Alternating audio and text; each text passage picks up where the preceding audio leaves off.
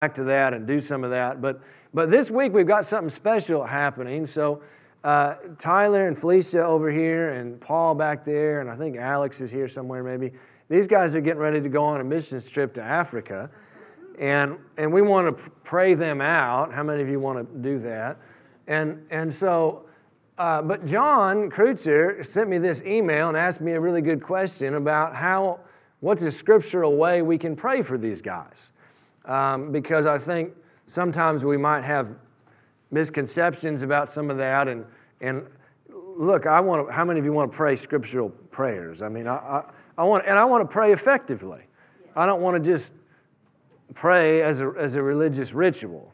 I believe that praying changes stuff. And so it's not like that there's one right way to pray or something, and, and we never want people to feel condemned because maybe you prayed in some maybe unscriptural way or something like that. But we can all grow in our prayer life, and I certainly don't know everything there is to know about all this stuff, but I do understand some some basic principles. And, and the issue really is it's a spiritual warfare issue.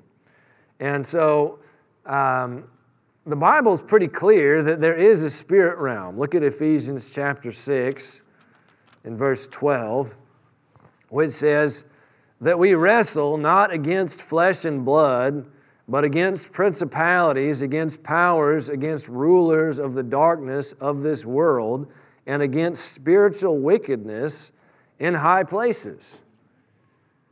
Well, that's a remarkable scripture if you think about it. Paul says that the struggle that we face in life, it really isn't with other people. People aren't really our problem. What's, what the real problem is that there are principalities and powers, there are, there are demonic forces that are behind a lot of the terrible things that go on in the world. And he calls them, you know, rulers of, of the darkness. Look at Daniel chapter 10. This gives about as crazy an expl- a picture of this as there is in the Bible. Um, Daniel chapter 10. So in Daniel, Daniel's been taken captive into Babylon and he serves various kings there and he has a, a vision and he's trying to pray to the Lord because Jeremiah had prophesied that the nation of Israel would go into captivity for 70 years. And they're reaching the end of that, and Daniel is asking the Lord because he, he wants to get out of there.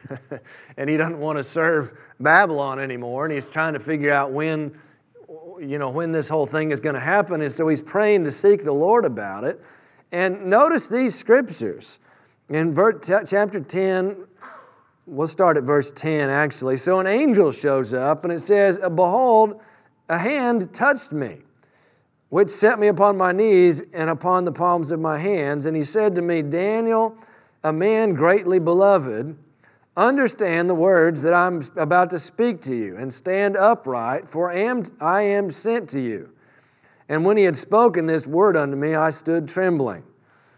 You know, sometimes people wonder why people tremble and fall down in whatever at church. I mean, if you encounter an angel or the Spirit of God, I mean, it's a natural reaction to freak out a little bit, all right? So, anyway, then he said unto me, Fear not, Daniel. For from the first day that you did set your heart to understand and chastise yourself before the Lord, your words were heard, and I am come to you. Now, this is really interesting. He says, From the first day you started to pray, God sent me to answer your prayer. Everybody see that? But then it says this, verse 13, but the prince of the kingdom of Persia withstood me one and twenty days. For uh, until lo, Michael, one of the chief priests, came to me, and I and I remained there with the kings of Persia. But now I am come to make you understand what shall befall your people in the latter days, for the vision is yet for many days. All right, we don't, I'm not focused on that. What I want you to see is that here, I mean, this is a remarkable thing to think about. So Daniel prays, and that sets about something in heaven where God says to an angel, I want you to go down there and answer, answer Daniel's prayer. And then this angel, on his way down there, apparently is intercepted by this demon, the prince of Persia. And then they're fighting, and he can't get through to Daniel until Michael comes and helps him. That's what it says. So, what's all that mean? I think I'm going to do a series about it later because I've been studying this. But one thing it means is this there is a spirit realm, and it's not a peaceful place. And there are personal forces that are trying to assist the plan of God, and there are personal forces that are trying to resist the plan of God. And in our Western thinking, this is something that I've read that, that people in other countries have, have made a valid criticism of, of us. This guy that pastors this major church in Brazil, he, he wasn't being mean, but he said, in, a, in America, you only ever think about God and the devil. And you never think about the angels or the demons. You never invite the angels to help you, and you never pay any attention to the fact that there might be a, a demon opposing you.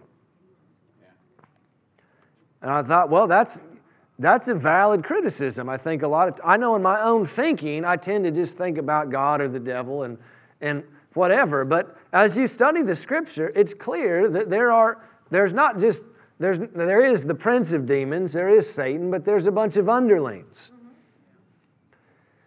And I think based on Psalm 82 and some stuff in Genesis that maybe I'll teach about later, it seems as though that, that different parts of the earth have been placed under the charge of, of these.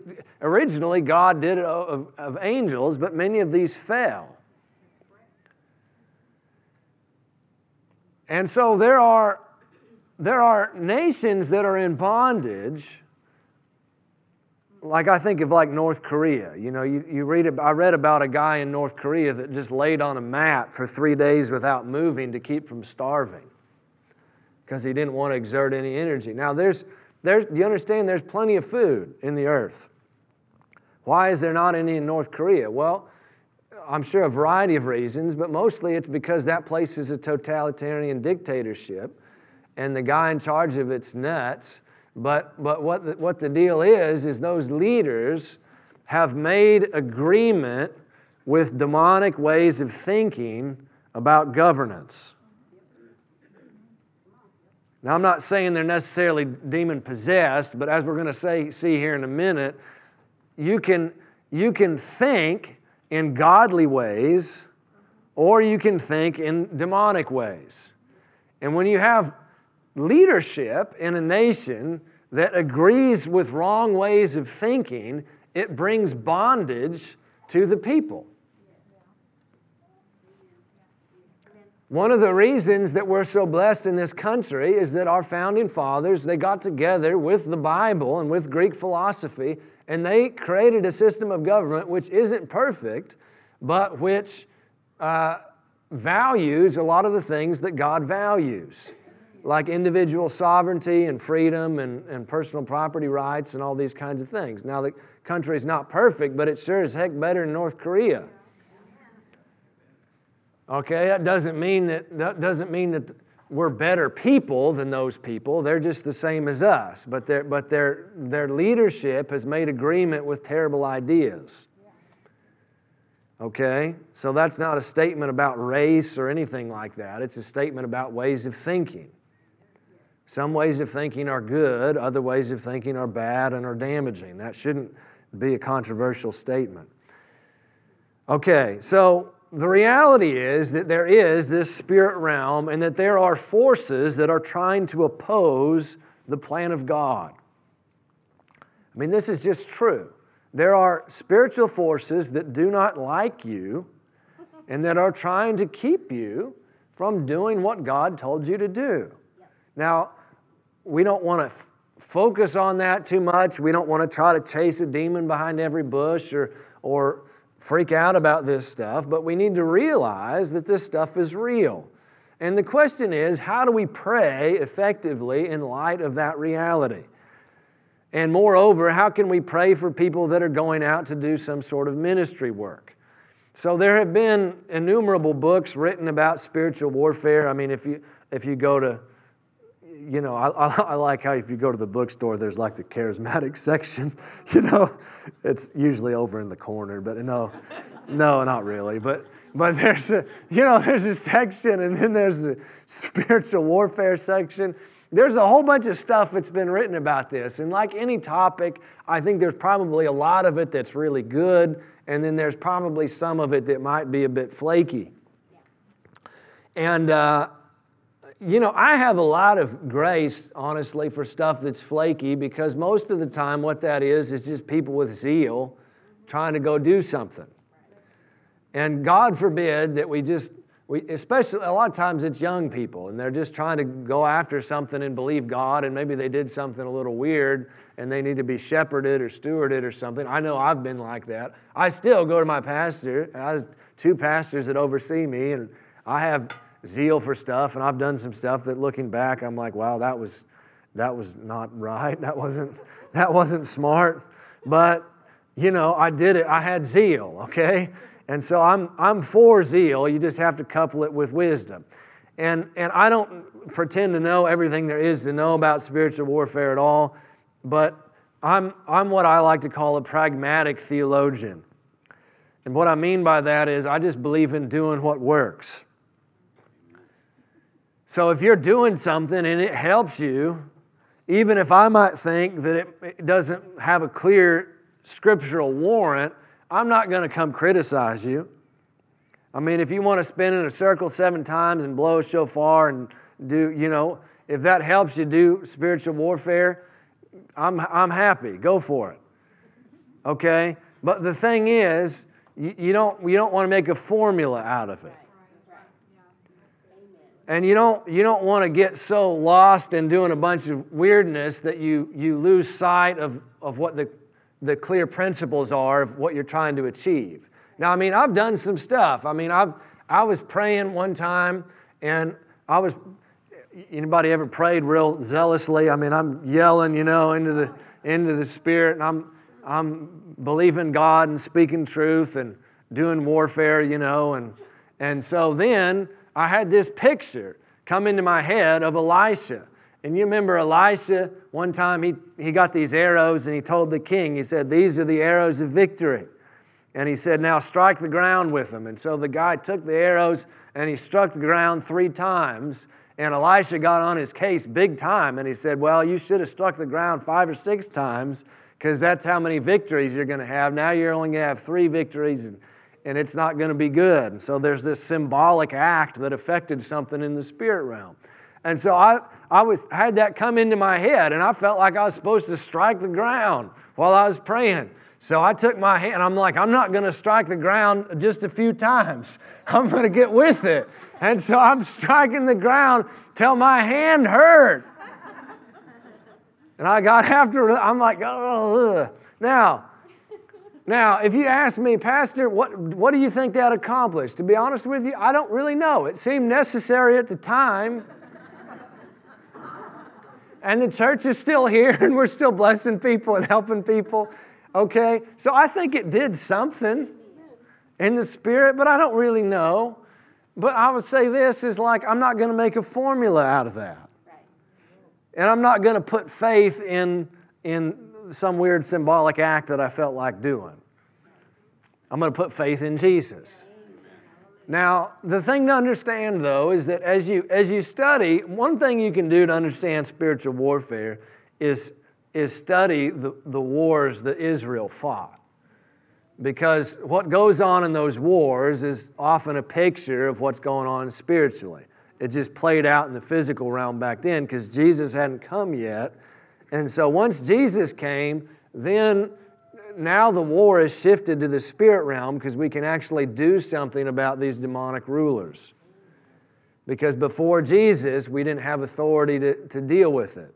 But, but you'll notice as you study the way that Israel won victories, it was never the same way. Now, how many of you have heard this statement that Hezekiah sent out the worshipers first and that won a victory? How many of you have heard that? Okay, so should we send the worshipers first? Sure.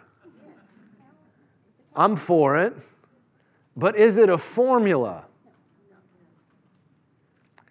If you study, the, there's no scriptural warrant to say that's the, the way you bring breakthrough 100% of the time.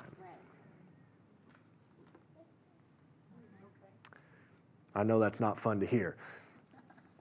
As you study the thing, there are other times that they won through deception. They hid, liars in wait. Then they faked him out, and then they turned around and fought. Other times they won just by going straight up there and, and killing people. Other times they dug a ditch in the ground. One time they dug some ditches and God made it rain and it looked like blood and it confused the enemy. Another time Gideon went out there with, and made a bunch of noise and the enemy was confused and they all killed them, each other. Okay, what's all that show you? It shows you there's not one way to get the victory. Okay? Now, you can look at those principles and you can apply some of them. But what one should you do? Well, you've got to maintain a vital relationship with the Lord so you can hear what you need to do. Otherwise, you're just running around like a crazy person trying to figure out what the, what the magic sauce is to fix your problem. And that, that just makes you feel stressed out. Okay, so I'm, I'm, I mean, I love doing worship first, but we've had great services where I preached and then we had worship. Okay, so you can, I mean, there's not formulas. You, you just, so, all that being said, that was the big disclaimer, that was the introduction. all that being said, what are some things that can give us guidance for how we should pray and seek to defeat the, the spiritual forces of darkness? Okay, well, you got to understand where the war is and what you're trying to do. So 2 Corinthians 10.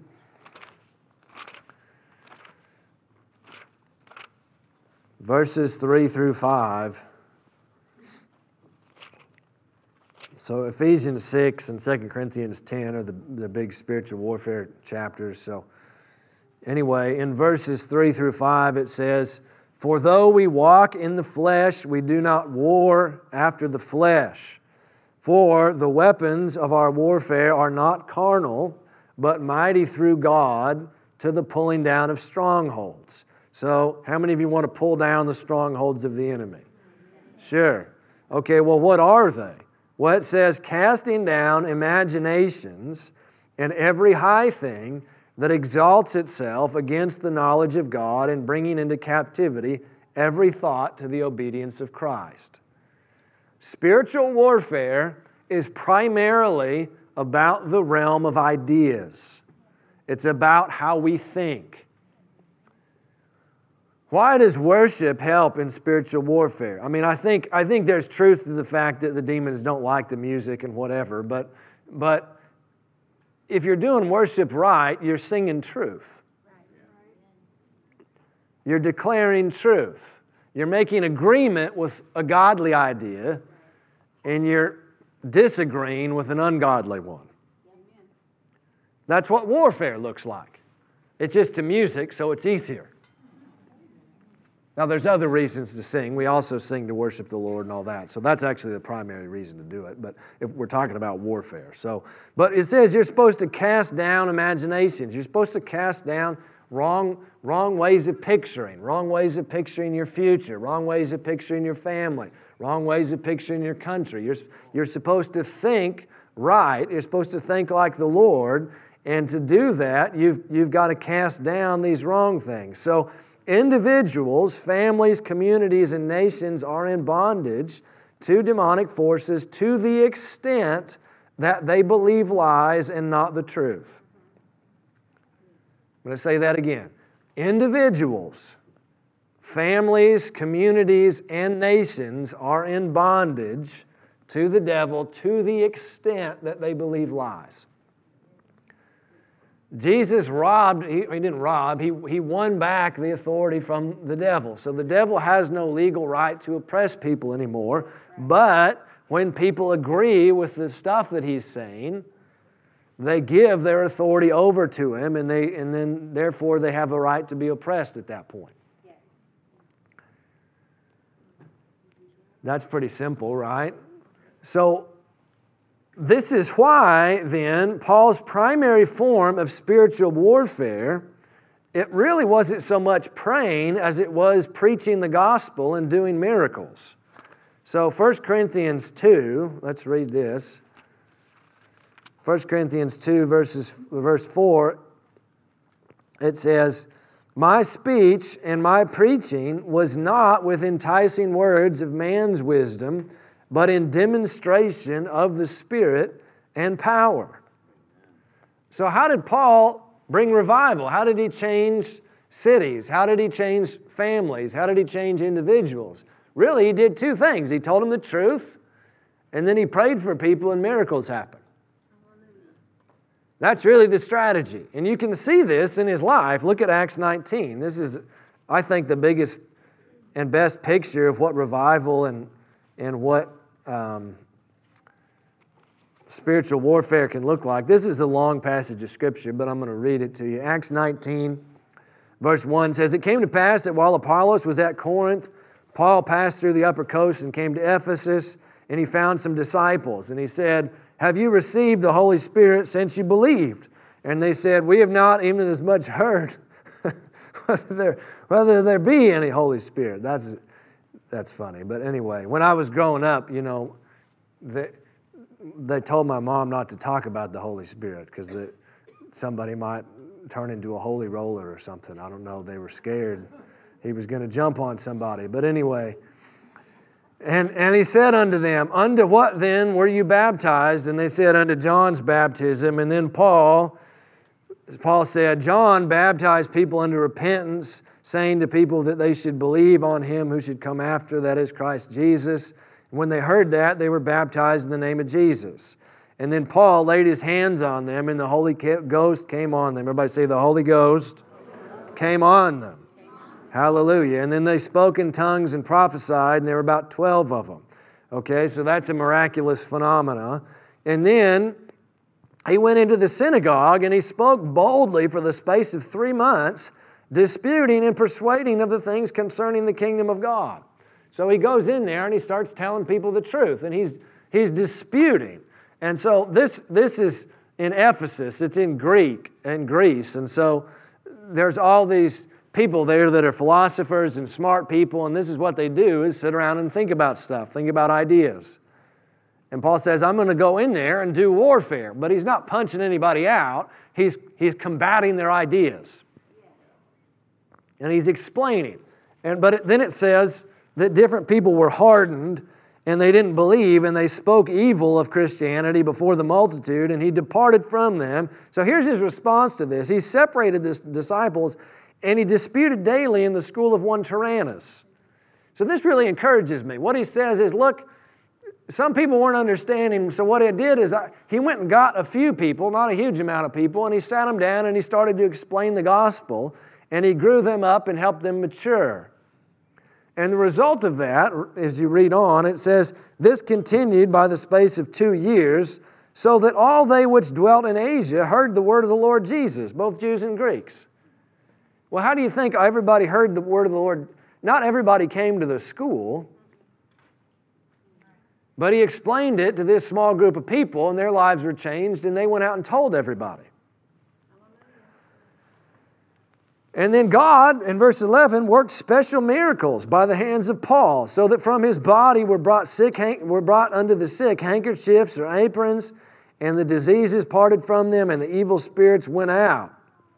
And then we have this thing with the seven sons of Sceva, and just for the sake of time, skip down to verse 19. It says, Many of them which used curious arts, that's talking about witchcraft, they brought their books together and burned them before all men.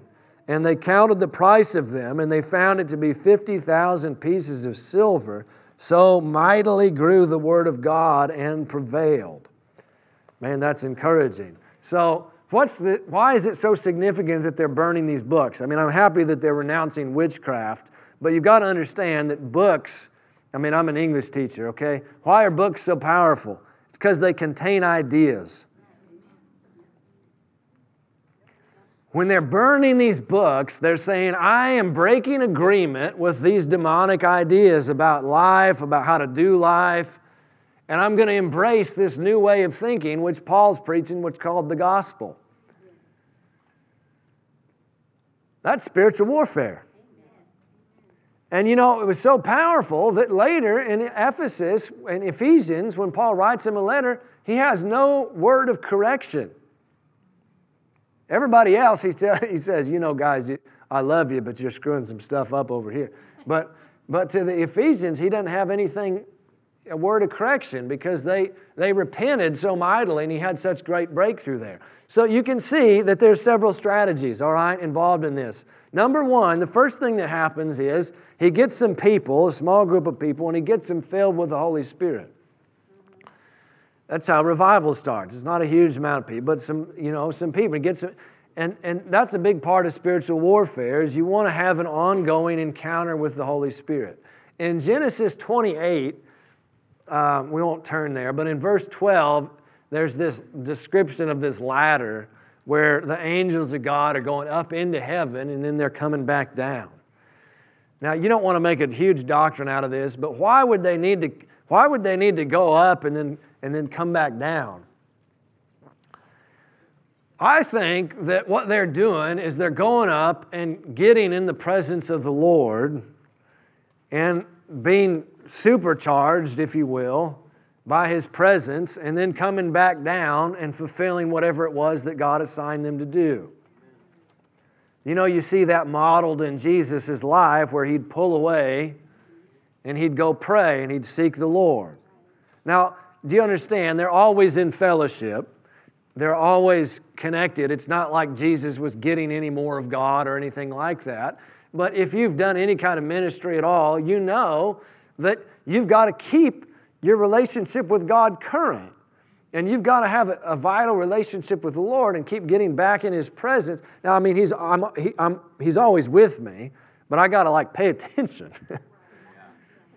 okay, I've got I've got to go into the secret place with the Lord and have Him fill me back up and recharge me. Otherwise, I'll burn out.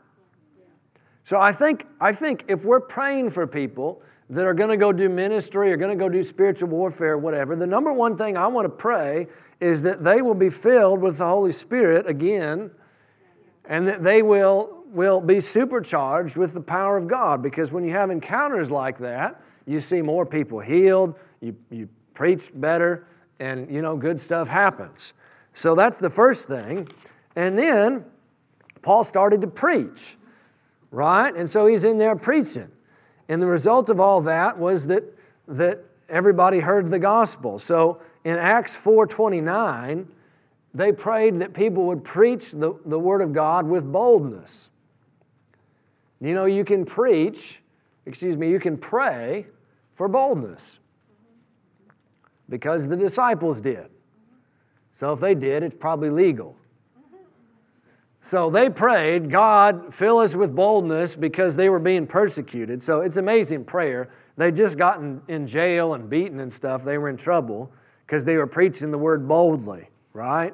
That's in Acts 3. And then in Acts 4, they get out of jail and they're like, you know, God, that boldness thing that got us in trouble, why don't you give us some more of that? It's a pretty serious prayer. And they pray, and God answered. God filled them again with the Holy Spirit, and it says they spoke the word with boldness. So I, we're going to practice all this in just a minute. We're going to pray that people will be filled with the Spirit. We're going to pray that they'll preach the gospel boldly. And they also pray that mighty signs and wonders will be done, the scripture says, in the name of your holy child Jesus. So we're going to pray that these folks going out, that they're going to see the sick healed and they're going to see the miraculous occur. All right? I think that's a great way to pray. Then, Ephesians 1 17 through 19 is a prayer for wisdom and revelation. Do you know that if you're going to preach and you're going to combat the bad ideas, you've got to be filled with wisdom. You got to know what the truth is. And the thing that's different, you know, when I was growing up, we always thought about Africa and stuff. People would say, oh, that's where all the demons live, is in Africa. You know, now I don't, I don't, dis- I don't dispute that, that maybe there's some stuff more out in the open over there, but I'm sure there's just as many demons that live here, all right? I've, I've, I've dealt with, you know, some of them and some of them in some people. So, uh, it's just, but there are, there are different, there are, I don't think there's more, but I do think there are different demons. Okay? Because the lies that people believe here are different than lies that people believe in other countries. Even city to city within the United States, there are certain overarching problems that certain cities can deal with that are different than other places. People always used to joke back in the height of the Word of Faith movement that there weren't a lot of demons left in Tulsa. That was probably true because there was a lot of you know agreement with truth there, and it's still a great city. There's a lot of a lot of word there, but but you know they they dealt with one set of problems. Another city might deal with with something else. But what you got to understand is that that it's all the same process. The process is just figuring out what the crazy thing is that they're believing and then countering that with truth. That's all. I mean, that, uh, now, everything really falls under that heading. Everything we do is, it, it ought to be targeted at getting people to believe what's, what's true, helping people to do that, removing hindrances, communicating in effective ways. I mean, this, this is why I labor and spend hours studying the scripture and practicing how I'm presenting things and stuff like that, is that I, I want to do everything I can to help you believe truth to the best of my ability. Now, I'm not saying I know everything, but I'm saying, you know, I believe better than I used to. And to the extent that I believe good, I want to help you do that. So, um, so, what, what can we pray? What's a prayer strategy? We can pray that people will be filled with the spirit of wisdom and revelation in the knowledge of God, and that they'll, they'll understand so that they can preach with clarity. Then, 2 Corinthians 4 4 says that the God of this world has blinded people so that they won't, won't believe, and they won't see truth. And that's a real thing. That's not the plan of God. It's somebody, it's a, it's a personal force resisting the plan of God. So, what do you do about that? Well, I think you can pray and you can command the demonic blindness to lift off people's hearts.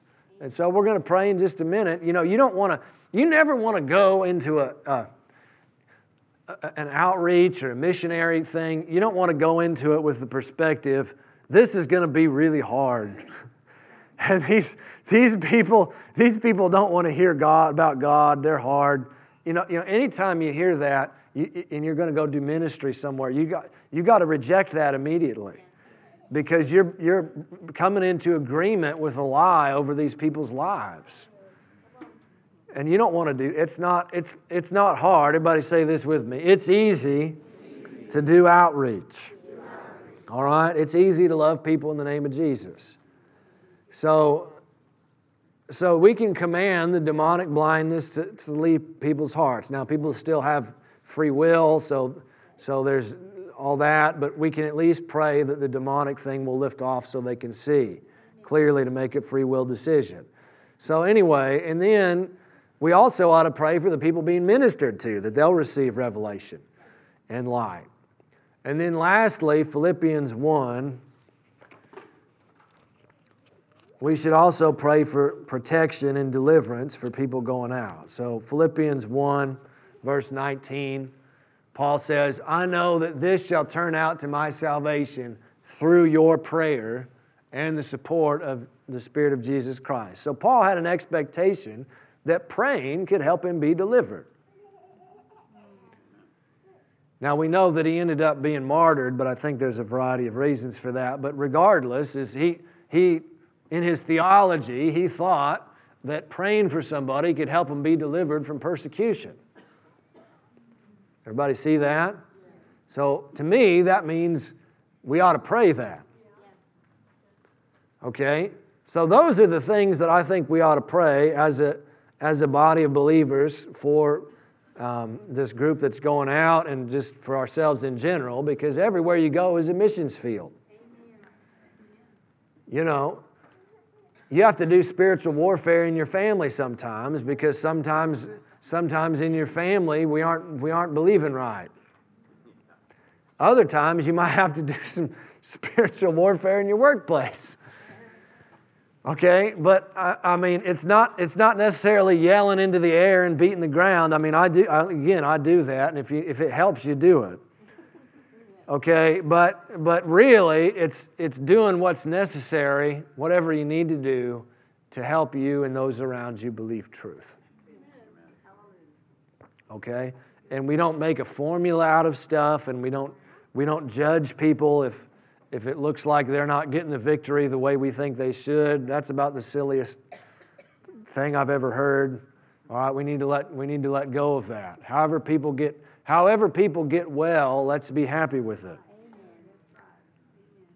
Now, are there certain ways that are easier and probably God's best? Sure, but if they're getting better, if they're getting breakthrough, let's celebrate and let's not stress out so much that it's not aligning with our perfect theology. That's a real pastoral statement. So, okay, that's why, you know, this is why I'm here to help. Help. We got to, you know, deal with real life issues. Okay. So, how many of you want to put into practice what we just talked about? Okay. So, I love I love acting on stuff. So, Skylar's going to come up here and pray. If you guys, are, all of you that are coming and going to this uh, on this trip, just come right down here. Uh, Molly and I are going to pray for you in just a second, but I'm going to have everybody reach out their hands. We're going to pray for them, and and but so who is Felicia and